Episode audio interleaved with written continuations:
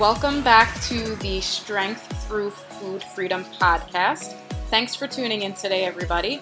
Today, we're going to be talking about binge eating, emotional eating, stress eating, why we do it, and how to avoid it. It's important to understand what these differences are in terms of the different types of eating because it can also give us an understanding of your relationship with food. And in tune with that, it can be the reason why you may be struggling to reach that fitness goal that you may have. But we are going to be digging deep into understanding binge eating, emotional eating, and stress eating. So, first things first, it's important to understand that there is a very big difference between overeating and binge eating and emotional eating and, and stress eating as well. Overeating is more commonly seen. Overeating can happen at any time of the day, specifically if you are, say, going out to eat, right? There's portions that are possibly bigger than um, what you may be used to, so it may be easy for you to overeat in that sense. Overeating can also come on the holidays right? We're surrounded by lots of different foods that we may not have very often. Um, overeating can come at family parties as well. That's very big in my family. Um, lots of different desserts, lots of different types of foods, and, and you want to kind of taste all of these foods.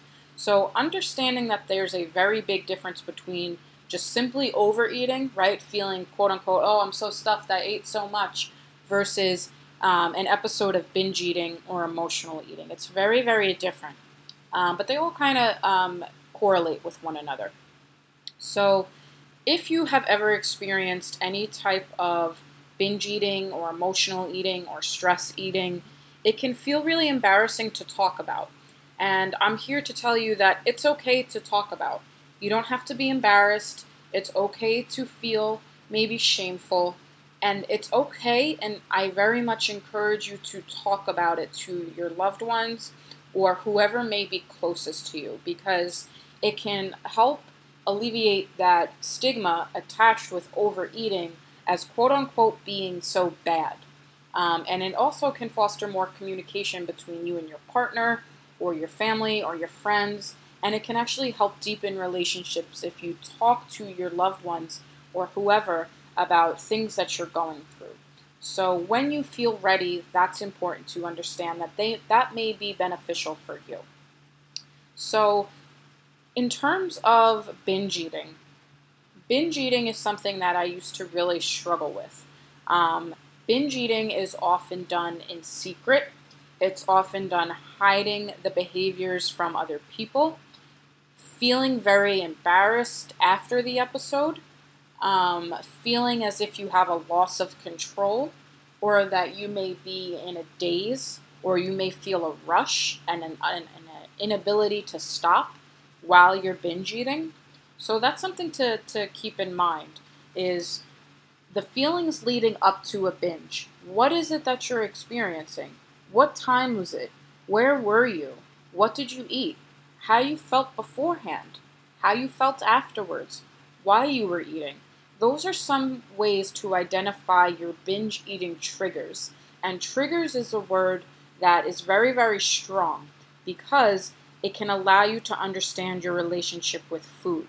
So, for instance, my trigger, even to this day, and I've come a very, very far way in my eating disorder history, a trigger for me to this day still is being very tired. If I'm very tired, I have to be cautious with how I'm feeling because it leads me to feeling, oh, whatever. And that's actually a, a sign that you are somewhat sleep deprived. Um, you're going to have those mixed up hormones and your inability to kind of regulate yourself in that moment because you're so tired. So, being tired is one such trigger, but your trigger may be a little bit different. So, say your trigger is being stressed out Say your trigger is feeling emotional. Say your trigger is fighting with a loved one. That's also something that I really used to struggle with. Understanding your trigger can help you learn to regulate your behaviors a little bit. So, with that being said, stopping binge eating in that moment is a skill and it takes practice. You're not just going to wake up one day and stop your your binging. Um, it takes some reconditioning of your thoughts. So, like I said earlier, understanding what's causing you to binge eat.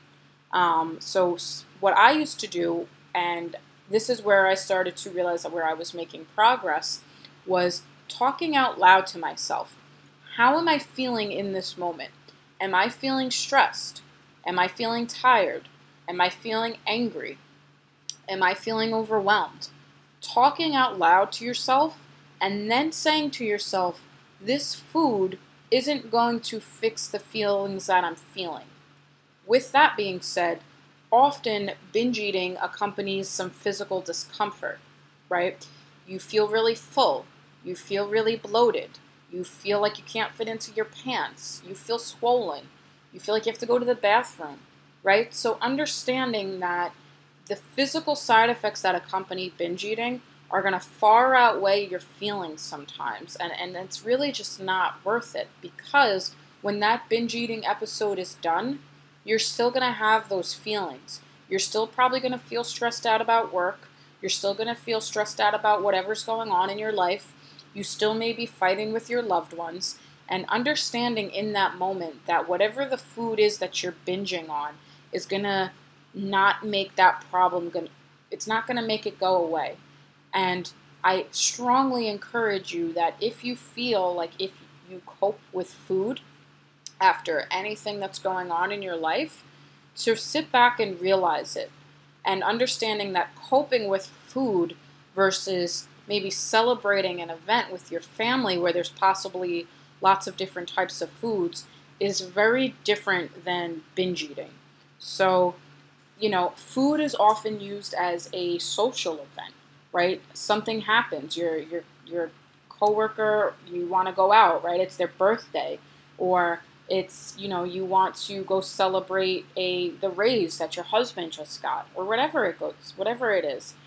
There's always some type of social stigma surrounding food, and that's okay so if you fear that when you go out to dinner with your family or your loved ones that you're going to possibly binge eat, be gentle with yourself in that moment and understand that you're not going to be going into that feeling a need to binge.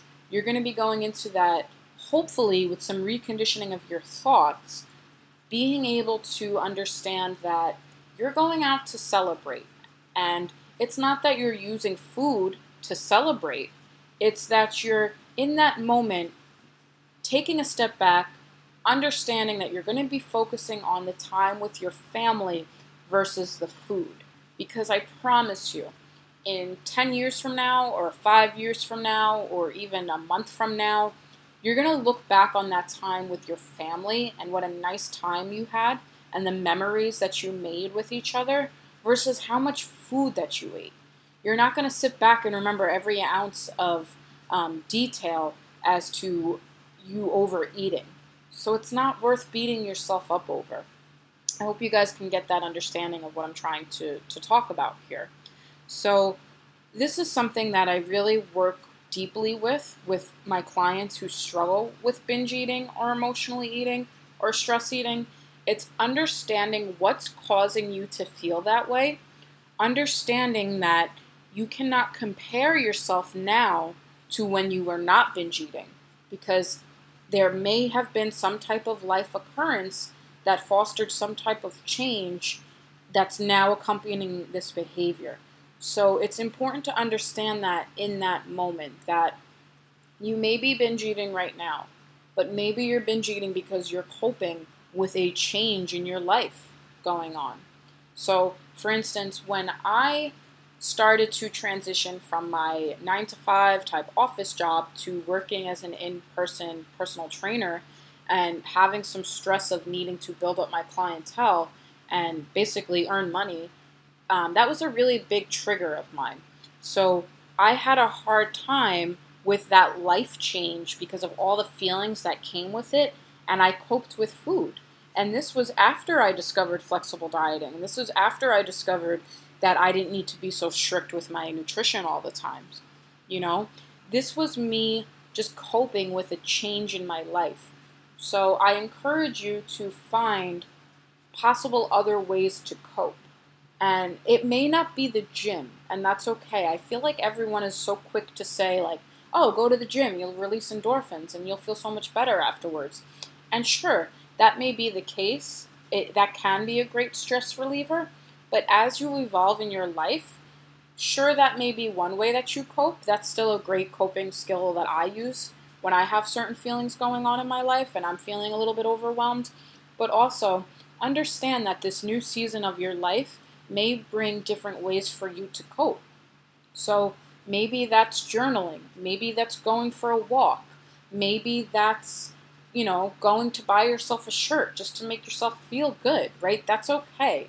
And that's something also that um, I feel like I used to shame myself with is if I went out to go buy myself a shirt, I felt like I was replacing one behavior for another, right? But in reality, that shirt just made me feel good, and that's okay. Things don't have to be so perfect with how you cope.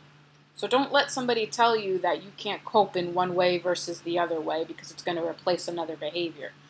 Okay? Going out and purchasing yourself a pretty shirt is very, very different from the aftermaths of an extreme binge where you've hidden food, where you feel a lot of physical discomfort, where you may be crying, right? It's very different. So that's important to understand. I want to share with you my story, one of probably my most extreme cases of binge eating. And I share this with you because I hope it encourages you to make a change. I hope it encourages you to not feel so victim and not play this victim card so much and feel a sense of empowerment to make a change for yourself. And for you to say to yourself in this moment, me too, Julia, I felt that way too. And to know that it's okay. So, in my most extreme cases of binge eating, um, some of my fonder memories, most recently, um, and this is probably about three years ago now, um, I would go to Starbucks, right? And I love Starbucks. I love their coffee. It's my favorite type of coffee. My, my husband jokes with me about it. But because for so long I had a severe restriction policy with a lot of the foods that I ate, a lot of the foods that I was binging on in secret were foods that I was secretly restricting myself on for a very long time. So these were things like, you know, baked goods from Starbucks, like cookies, scones, um, their frappuccinos, uh, baked any type of baked good was like a huge um, severe restriction for me, and I would always feel the urges to binge on it when I was feeling urges to binge. So I just remember using the mobile app and ordering sometimes like $25 to $30 worth of foods um, to binge eat on. And I very well knew that I was not going to feel so great afterwards, right? I, I knew that. At that phase of my recovery, I knew that. However, I felt that this loss of control right? I felt this uh, euphoria almost, feeling lost, feeling a rush to order these foods, right? And I would order these foods through the mobile app so that I didn't have to be so embarrassed face to face with the barista or the cashier, right? Because there was this huge shameful stigma surrounding it for me. And it was really, really hard. I would also even sometimes pretend that I was on the phone with someone or that I was reading a text message from whoever saying that they were the ones ordering these foods. How embarrassing is that? How shameful is that to feel, right? That's crippling.